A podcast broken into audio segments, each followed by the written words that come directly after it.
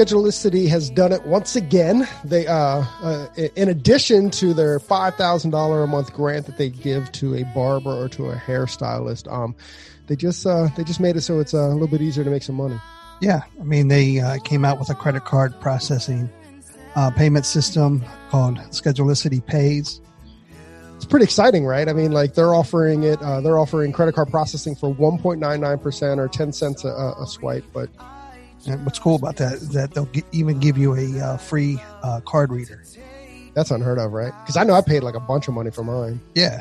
You know? So they're going to give it to you free and then only charge you 1.99% with uh, 10 cent a swipe fee, right? Yeah, you can't beat that. Can't beat that at all. Um, and also, what's really cool too is it works within your Schedulicity app, so you don't even have to leave the app or use a different um, like app outside of outside of the uh, you know the the the already app, right? Yeah, you just stay in one platform.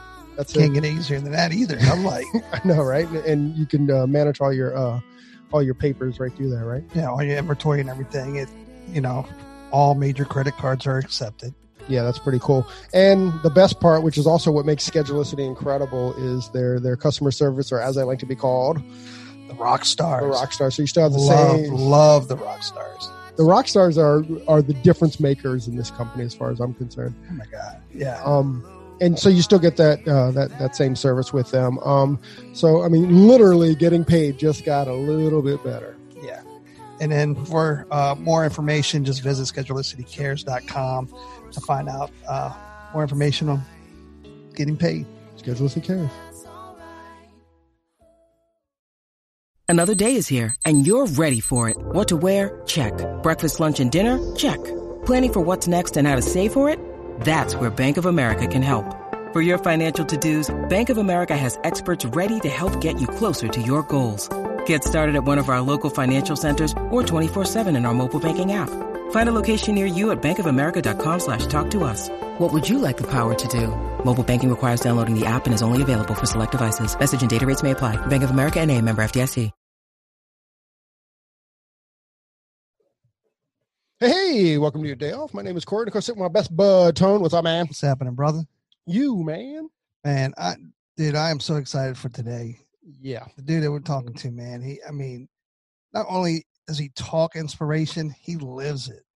Absolutely. Um, uh, today we're talking to um, uh, uh, Tyreek Jackson, and you know we're always excited to talk about Tyreek, and, and I follow him at least weekly because every Tuesday morning he does uh, Tuesdays with Tyreek or Tuesday Talk with Tyreek Oh um, on yeah, Instagram, and, and he's just always giving, leaving knowledge.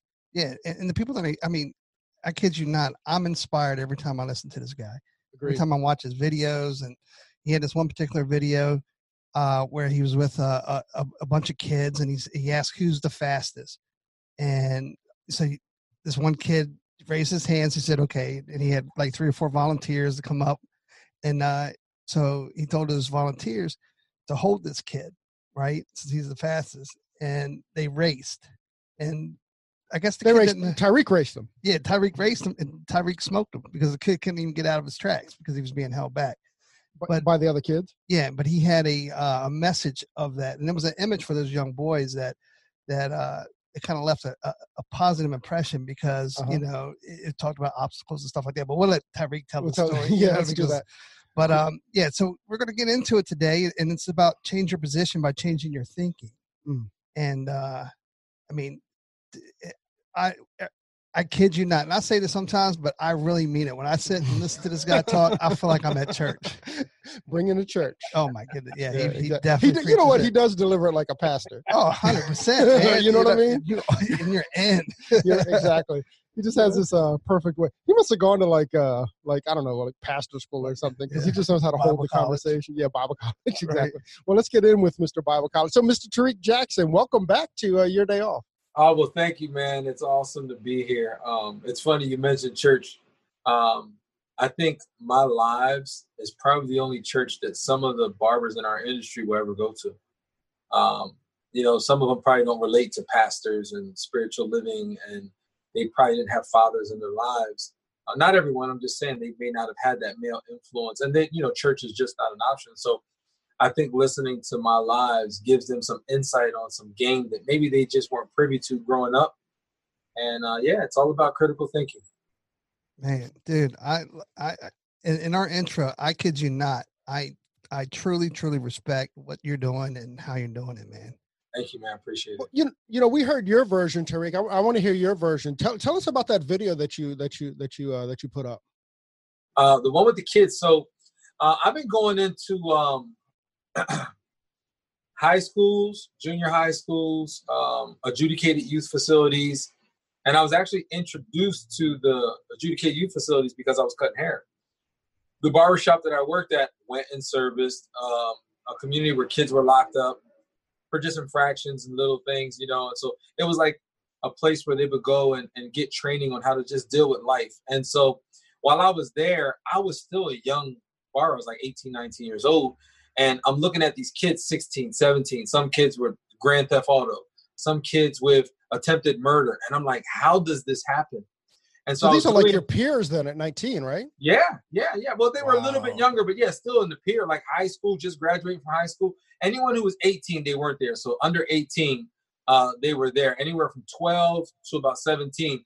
But wow. to hear how they were thinking and what they were doing in their processes, um, I, I, was challenged to go in and just my message by while I was cutting their hair gave them a little bit of encouragement, made them feel good, and it made me feel good. And I was like, how else can I help? You know, so that somebody in my community doesn't end up in one of those facilities. And so I would go to the schools for career day. Uh, I would go there to talk to the kids about choices. And it took a while. Now I do like all out assemblies. That video in particular, how do you create a message to kids because I can talk about I own shops and then I own a school and you know I got a, a decent car. I don't have a Ferrari. I got a Toyota, but you know some of these kids live in homes where there is no car. So mm-hmm. you know I got a car or I might have some cool sneakers or whatever. And how do you change them? Uh, uh, their thinking and understanding that it's also possible for them. One, I had to identify with them. And so I grew up in that high school, like where that high school was. My grandma lived a block away. My other grandma lived about five blocks away. I went to a different high school, I mean, junior high and high school, but I lived there all summer. I was in that area, so I knew the area well. When I started naming streets and saying things, you could see the kids like, oh yeah, he like he's he. So I had to relate with them. I had to connect with them right. first. Then I had to tell them my mom didn't have a car. I had to tell them that when I was in 10th grade, my 10th grade English teacher didn't believe in my dream. When I told him I wanted to be a barber, he thought I should be a writer I said, uh, no, I'm going to be a barber. That doesn't mean that I'm not going to be a writer. It's just that's what I want to do. And he mm-hmm. thought that my dream was stupid. He said, You're so smart, you're so talented, you have all these gifts, but you want to be a barber? He like the way he said it. If I didn't have a strong sense of self awareness, I would have believed him the first time he said that to me. Because mm. he would know better. He's an adult who went to college, he's got a great job. But I knew what I wanted, and my dream was big enough for me. It may not have been big enough for him, it was big enough for me. And in that whole story, what I had mentioned to them was uh, that was in that was in 1993 when my English teacher told me no, that my dream was too small. In 1996, I opened my first. Uh, I mean, I went to I went 95. I went to cosmetology school. I was already a barber apprentice. Um, 98, I got my license. Uh, I opened my first shop in 2003, and then in 2005, I hired my English teacher's son. No. What? I promise you. Listen, not only did I hire him, he was a college graduate who taught Spanish as a second language. He was African American. Wow. And, and so cool. that was in 05. And I will tell you in about 07, uh, my English teacher came into the school and he said, I want to tell you something. You're the first kid I've ever had in my life and all my years of teaching that did exactly what he said he was going to do and then some. And so I was telling the kids it doesn't matter who says your dream's not big enough. It's your dream. So I had them do this exercise where they had to write down what their goals, and you could see one kid like looking over us. I said, ah, ah, no, no, no, no, no, no. Don't be looking at his dream and thinking you want to write something because it's cool too. That's his dream. Remember, my teacher said my dream wasn't big enough for me, but it wasn't because that's not what he wanted. He was looking at mine saying it wasn't good enough for him. And so I had to re- redirect that thinking and then what mm. I did with that visual was, let's get these kids up here. I need the fastest kid because everyone knows who the fastest in the school is in the classroom, right? So can you yeah. beat me? And he looked. The kid. The kid was funny. He looked at me like, you're a little old. Yeah, I can. You know? so, so, but what he didn't know is what I knew, and what I knew is I had the game stacked. So, so I had the other kids become the distractions. So one kid was his, his, his single dad who's never been in his life. Another kid was maybe his grandma who said, "You're not going to be nothing because your daddy wasn't nothing." Maybe the one person holding his ankles was the teacher who said, Your dream isn't big enough. So all of those different people holding them back represented something that was going to keep him from trying to achieve his goal. That's it. The goal was to finish, to beat me. Now, what I didn't show in the video, and I have a few more videos that are going to follow it, was I ran the race and I beat him. But what I did do is I came back. Not only did I come back, I came to take off some of those distractions. Not only did mm. I take those distractions off, then I helped encourage him and cheered him on as he began to run. There was a period where he was fighting, and I told him, Don't quit, keep fighting, keep fighting, keep fighting. And so there's a couple different messages within that one illustration. But the most powerful thing is that the kid who was fighting will never forget that moment. The kids who were also holding him back will remember that they may have been a distraction and they'll look at different distractions in their life. I can't save all of them. I, I don't. I can't say that I can help, but I definitely helped to change their thinking. Um, the school obviously loved it, and they actually scheduled out for 2020. I'm going to be doing all the junior high schools and the high schools. The first time ever that they've allowed this to happen. So I'm going to do full out auditoriums and and and pack the house. And then one school in particular said you're going to do the the, the, the big message and the, and then we'll bring you back for two three more times and do the individual training for the critical thinking. So it's just going to be a powerful time. Dude, that is that's phenomenal. It really, really is. I, I kind of feel like we can like end the podcast now. We haven't even gotten into it. right. Yeah. you know, it's a wrap. Tyreek just, it just blows me away. You know, um, again, you're living it. Yeah, you know? and, and, I think why it hits home with me because I can relate to that too, right? Mm-hmm. So I, I kind of grew up my, my father took off when I was one, right? So we grew up very poor. We grew up in a very rough, you know, neighborhood. And it just, you know, I, I was just, you know, it's kind of, you know, I'm 50 years old and it, but I still feel like a kid while I'm watching you. And, and it really just rang home. It was just, mm-hmm. it was a beautiful, beautiful thing. Thanks. You know, it kind of reminded me of, and, and I'm, well, I'm going to take us out the left field because that's what I do. But you know when you started talking about when you talked about yourself and your teacher saying that you weren't you know that, that you needed to dream bigger like i remember i remember in the autobiography of malcolm x when he was in fourth grade he wanted he told his teacher he wanted to be a lawyer and it, and and and he told him he couldn't be a lawyer because he was african american it was the 1930s and stuff but how that in that moment he talked about how it how it shifted his life completely and and and and the bad malcolm little that we knew this is way before he became Malcolm X, right? But the but but but that Malcolm Little that we know, um, you know, the criminal, the the the this, the that, the all that negativeness in his life happened because his fourth grade teacher told him he couldn't. Yep. But you, know, you, you, you have people that, and that's why I said I had to have a strong sense of self awareness. My mom instilled that in me. You know, um, if if I didn't have that stubborn um, stubbornness, if you will, of uh, of, of who I was and what I wanted, and you're not gonna, t- I'm gonna do it. I would have believed my teacher. And there's a lot of students who do. They believe their teacher, they believe their pastor, they believe their coach, they believe whoever, and don't pursue their own dream. They don't pursue them. They hmm. they follow somebody else's idea of what success looks like. And I didn't care. It didn't matter. Listen, I didn't have anything. I didn't have much. So what was I going to lose? I didn't. I didn't have right. nothing to lose you know, I enjoyed I wanted to be an art teacher. Is what it was. I wanted to either sing or do art. It was some sort of art, and the reason why was my art teacher brought the most out of me, and I was like, I think I can do that, and right. it just it evolved, you know. And so when I when I got introduced to the barbering um, industry, and I think I may have shared that with you with the talent show I did. It, it really just opened up a whole nother door that I didn't know existed. And when I mm-hmm. fell in love and was passionate about it, um, everything just began to the doors began to align. I repositioned myself. I put myself in a place that I could think different than I did as a kid or than my cousin. My cousin and I were really tight. He actually cut my hair before I was even thinking about cutting hair. He was so ta- I mean, he was probably the most talented kid I knew. He could play sports. He could do technology. Like he takes speakers and motor cars apart and make make stuff out of the equipment that he took from other toys and just build his own. He was awesome, but he just didn't have stick to itiveness and he didn't have self discipline. He turned to the streets, and that's just not was it wasn't something that I wanted to do. That article, I mean the um, the English teacher mentioned my writing. It was because I wrote a piece on um, that summer. I almost got shot and killed, and so I wrote what that experience felt like, and it was so descriptive that he was like, I think you're a writer. No, I was just sharing an emotional experience I had. you know I mean? That's crazy. Wow. That's crazy. So, so, so let's get back to the topic. Change your position by changing your thinking. Mm-hmm. That's powerful. Yeah. Um. So, um, when you ask me that today, I think of a lot of different things. The first thing that comes to mind is my, my cousin. I just mentioned my cousin.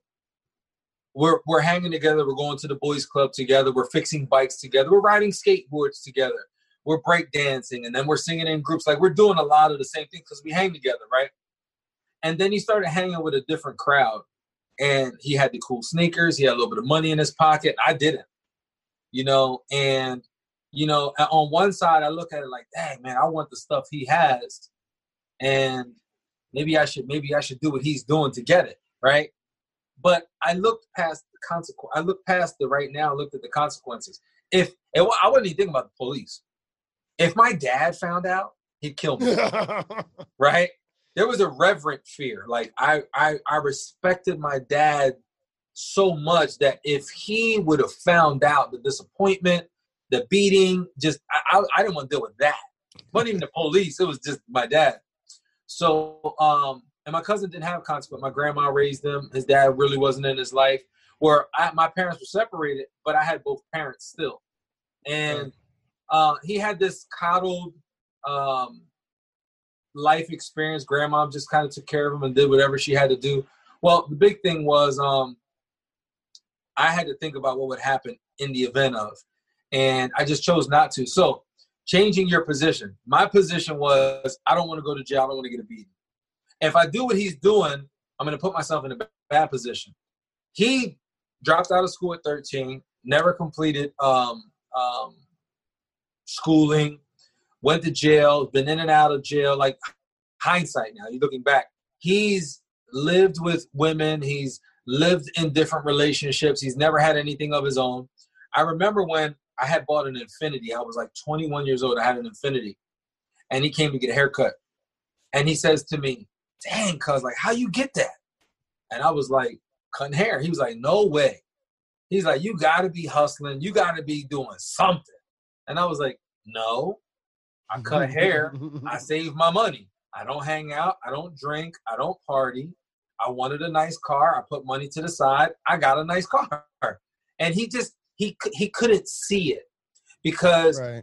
in our family no one had a luxury car you, you know and it's interesting because my grandma had a T-top Camaro as a kid so you would think that would be like his thing but the drug dealers that he knew had nice cars and rims and systems and things like that and then his cousin that he grew up with he couldn't see how I was able to do it not doing those things Mm. So it's really hard. It, that's changing your thinking and your position, where you want to be and how you want to get there. It all depends on how you think about you you getting there. Wow, and it kind of goes back to that video with those kids, right? If he allowed the distractions to continue to to to grab a hold of him, he is not going to be able to get to the finish line. But like you said, you know, by him changing his thinking and removing those distractions, or if your cousin would have ever, you know, kind of saw what you were doing and maybe change his his uh thinking about wow you know what i mean? You can do it this way. He he he saw it. He didn't want he, he didn't it didn't make sense to him. So the other thing that comes to mind is a poverty mentality i think one of the biggest um problems we have with poverty and poverty mentality is children out of wedlock unplanned children um and, and, and let me let me let me tell you what I mean when I say that. There are some success stories from single moms who've raised their kids and done what they had to do. They're they're out there, but they're so small in comparison to the amount of people who have done it by themselves and tried to make a way. Scenario mom, dad have a kid, dad leaves, mom leaves, whatever. One person is raising that child, right? They're trying to do everything they can to give them a better life, right?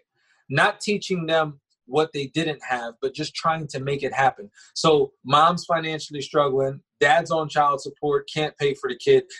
Dad can't get ahead, mom can't get ahead. Kid is already set up for failure because he doesn't know how to get ahead, right? And so now you have this same perpetual thinking, this cycle continues to happen. And um, I grew up in a welfare family. My mom was on welfare. Uh, we had Section 8 housing, so subsidized housing. Um, I didn't have a silver spoon. You know, I wasn't fed with a silver spoon. Um, you know, most of my clothing and my style came from my mom, where she, um, we would go to the secondhand store. Now it's thrift shopping. Back then it was embarrassing. You know, it was the secondhand store. You know, I'm with you. We used my mom used to buy me these uh these blue like out of the like we used to go to A&P, the grocery store A&P back in the day. They had these bins of these blues like track shoes. they had like three stripes, like kind of like mimic like an Adidas. Yeah, and yeah. I remember wearing those as a kid because we grew up in welfare too. We were yes. poor, man, and uh, I, I remember wearing those to school, and everybody else had a nice kick, and I had these like you know what I mean, fake me out Adidas, and it was it was tough, man. It was fake me out Adidas.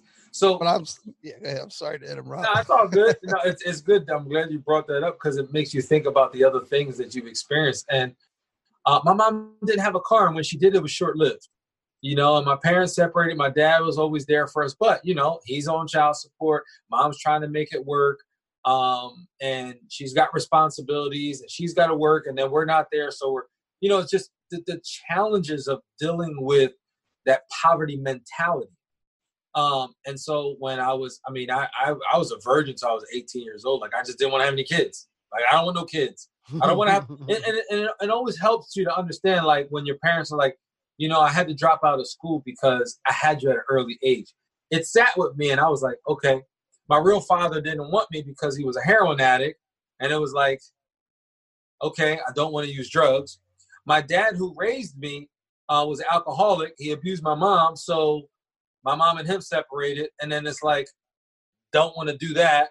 So what, what, where do I go? What do I do? I had, I couldn't look to the left to my uncles. They were alcoholics. I couldn't look to the left to my dad or my two dads. I had one who made me and one who raised me and they both were dysfunctional. I got my mom who's trying her hardest to to provide a good life for me and instill structure, you know. And um, I went to church, and I went to a church where it was a youth program, and I learned some stuff. I learned how to forgive. I learned how to. Um, I learned that I couldn't control my circumstances and situations, but I had a sound mind. I can look at the fact that this isn't working that didn't work. What can I do differently? It's really hard being the first of anything to do anything. You're laughed at, you're ridiculed. You have to be crazy to try because nobody's going to think you're good enough to do it because they haven't done it. And um, to start a business, I was the first male graduate. I was the first to get a professional license. I, I may, I no, I wasn't the first to get a driver's license. My dad had his license, but I was the first to get married, first homeowner. Like I was the first of a lot of things. So I made lots of good decisions, but I made so many mistakes because I couldn't go to anyone to say in my immediate family or my, my, my extended family, how did you do it? I was the first. I had to find outside sources to change my thinking. My eighth grade principal changed my life. Absolutely changed my life. Wow. How do you do that? So she. she so so um I was a little scrapper. My mom told me, uh, you know, you're a small frame guy. You're too light to fight and too thin to win. That's a t-shirt. yeah. So, so, so she said to me, you have to, your offense needs to be your defense. You can't allow people in your space. If it looks intimidating, you strike first. That was her mentality, right? I learned later on that I could talk my way through things then. I, I was I was able to talk my way out of stuff, but initially I would get in trouble. So I got in trouble for fighting, and I went to the principal's office. and um, I missed the bus, and then I'm complaining. See, you kept me from riding the bus. You kept me from that entitlement. It was because of you. Now I gotta walk home, and you don't know how far it is to my house. Blah blah blah blah blah. She gave me a ride in her BMW. She was the only black woman I knew that uh, was a principal in any of the schools in our school district. Um, and the school I went to was predominantly white. So to me, I was like, whoa, I've never met a black woman that had a BMW or was like a teacher or principal or anything like that. It was new to me.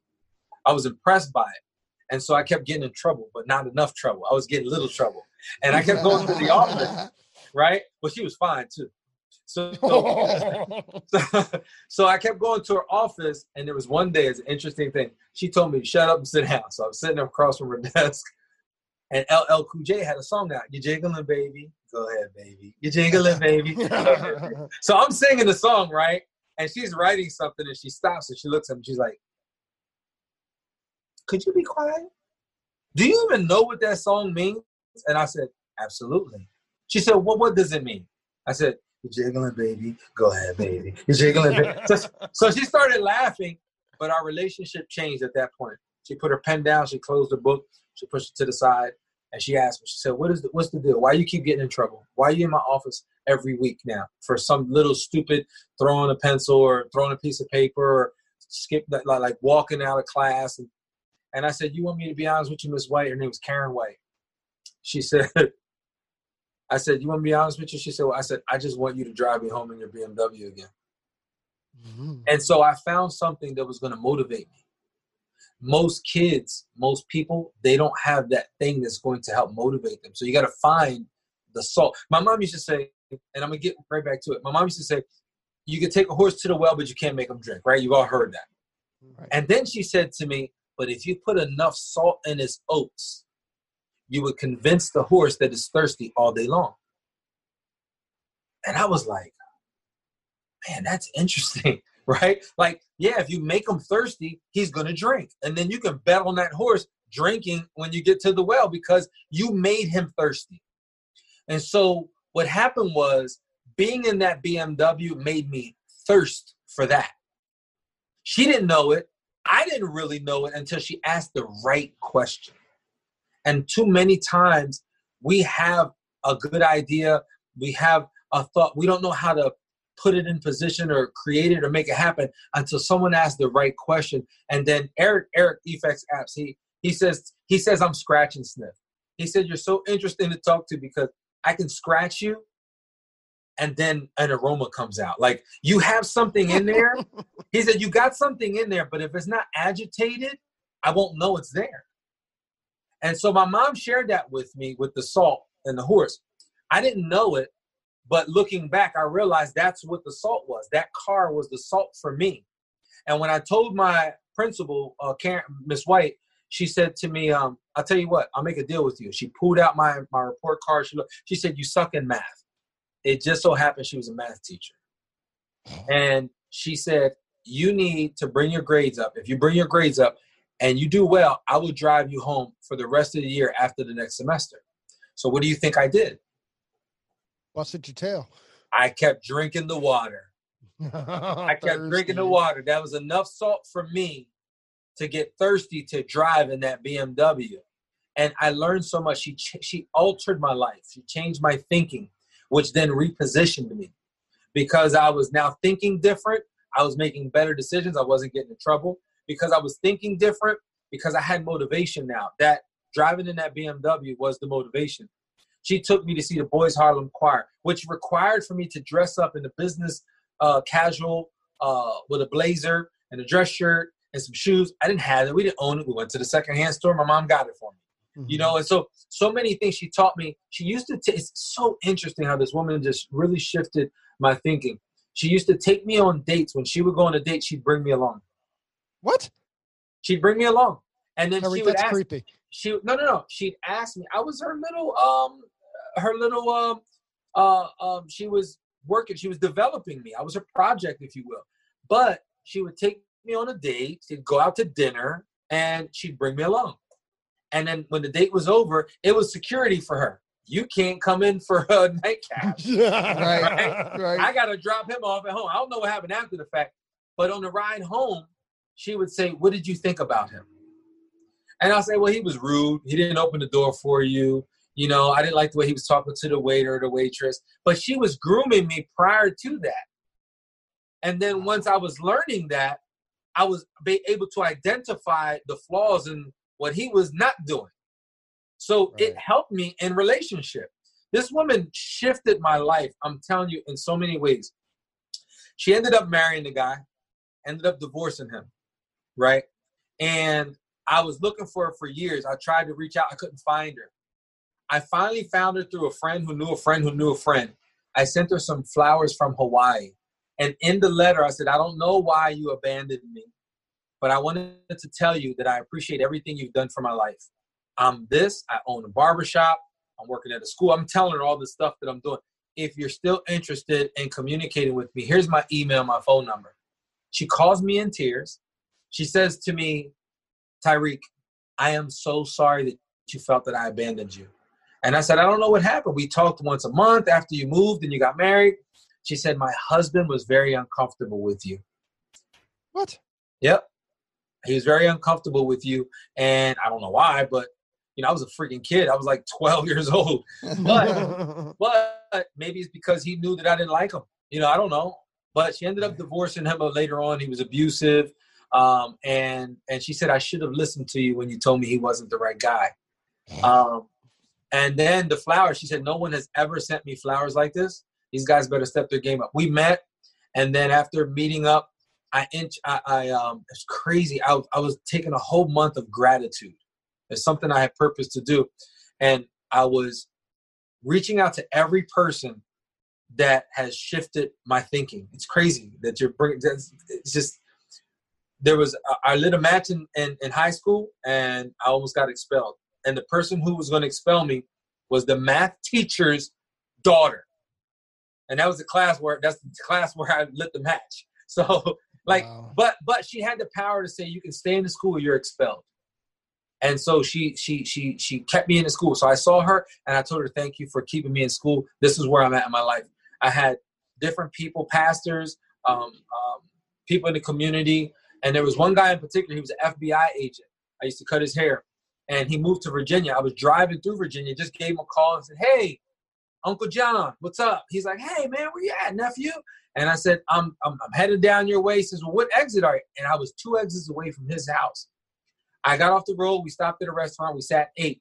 While we were eating, Karen White calls me, and I was like, oh, I'll call her later. And I was telling him I just wanted to thank him for the influence he had in my life.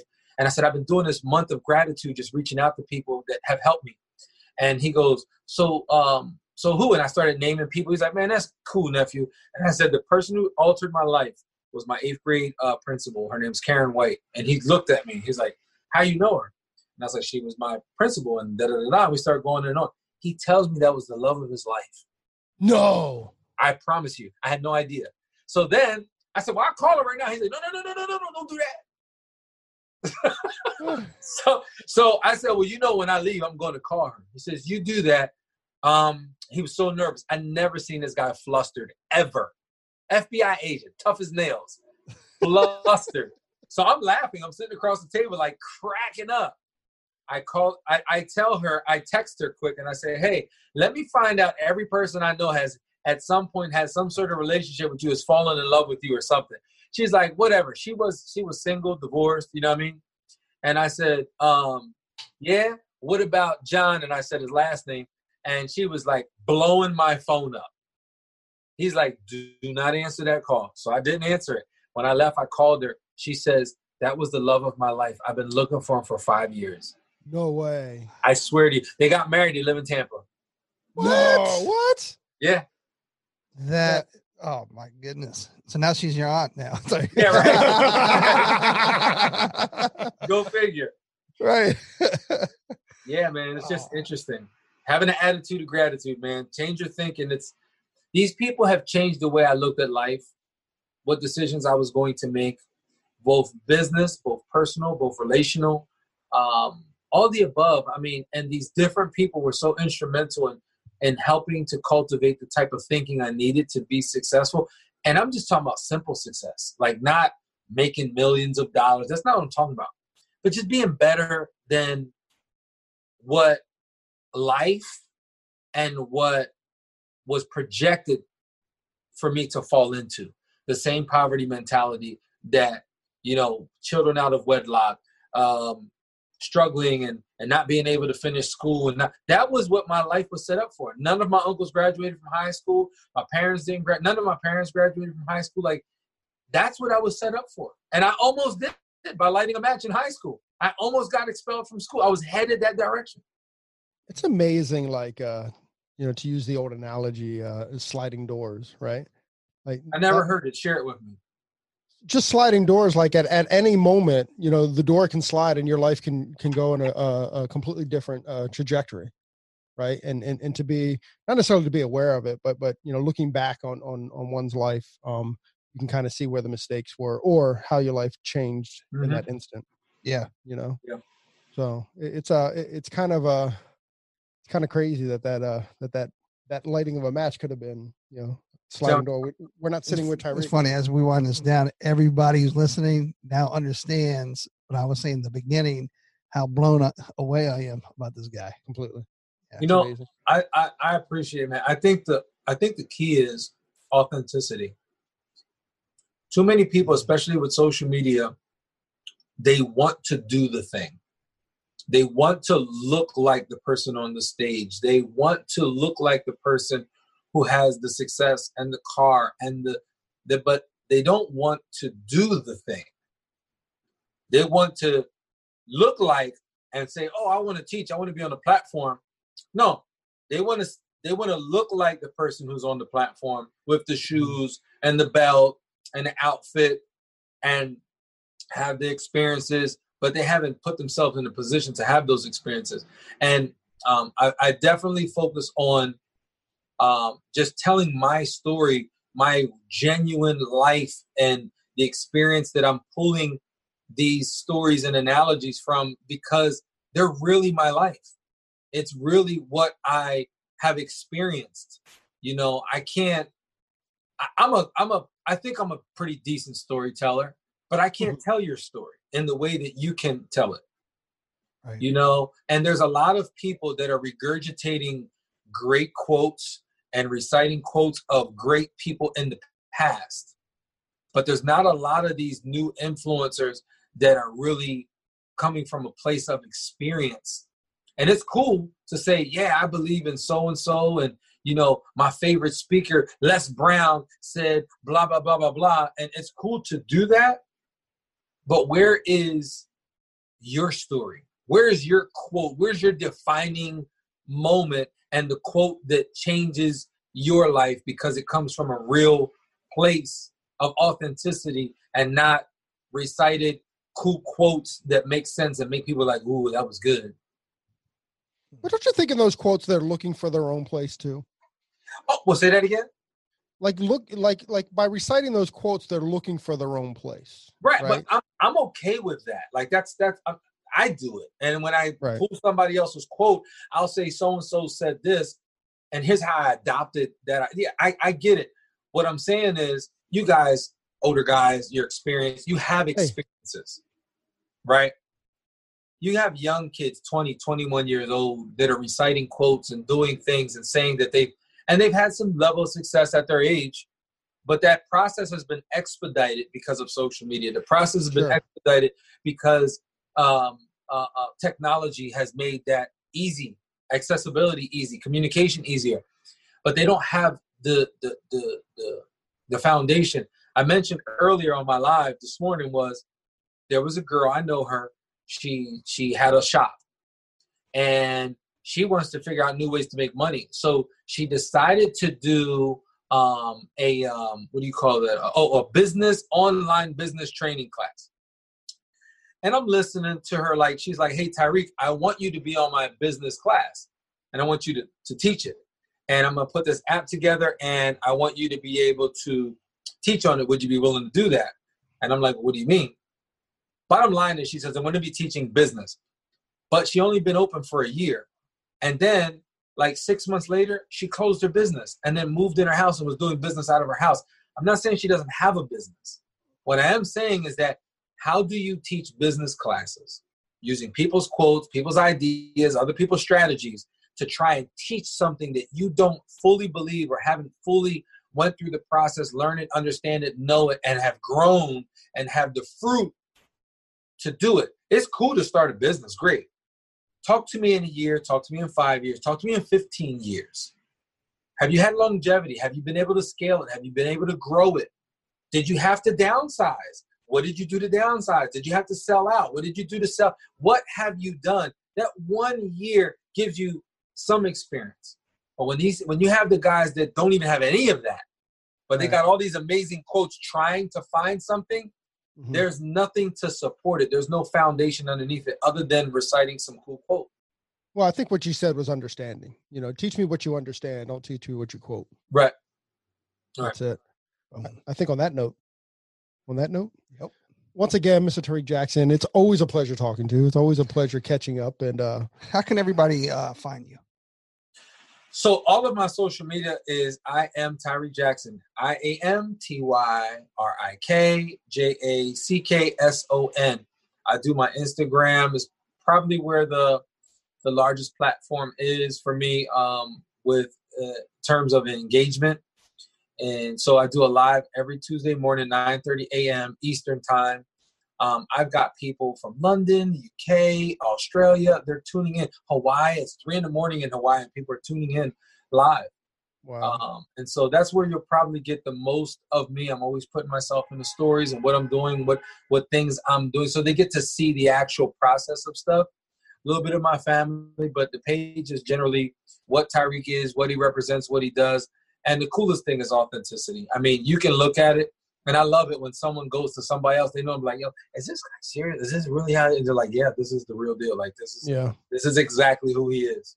You know, Tyreek, we've actually had that conversation with different people. You know, and like, and, and I think that that's a that's a uh, true testament of you because it it, it it it it doesn't seem real. It seems like you're you're you're uh, as you put it, a quote stealer you know but, but you're but you're the real deal man. And like and truly. you know the, the the time that we've got to spend together you know both uh video wise and uh when we've we've got to hug it out a little bit uh yeah in dc there.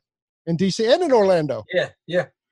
So uh so uh, so to that note once again terry thank you very much. We hope to have you on real soon again. Um we love what you're doing. We love uh we love how you're supporting not just the industry but just um, people in general and, and certainly as, as I said on the uh, uh the Utes. You know, thank you for supporting the Utes. Um, thanks yeah, a lot. We ain't talk like that in my neighborhood.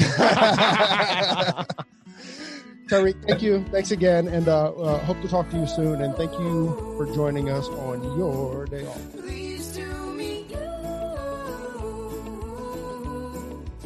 Hey, hey, so there it is. Hey, this is a message that um, we've been trying to bring, I don't know, for the last couple months, actually, since we started the podcast. Hey, so if you like the podcast or if you find that it's useful, please, please, please leave us a review, a five star review on iTunes. Um, leave us a rating and a review. But if you don't like it, forget about it. yeah, totally forget about this message. We also want to thank Sarah and Blaine from Pretty Gritty. Uh, Sarah and Blaine, they are a band out of uh, Portland, Oregon, and we just want to thank them very much for allowing us to use their song "Pleased to Meet You" on our podcast. Um, that's cool. I think you can find actually you can you can find their music on um, on iTunes. Peace and hair grease.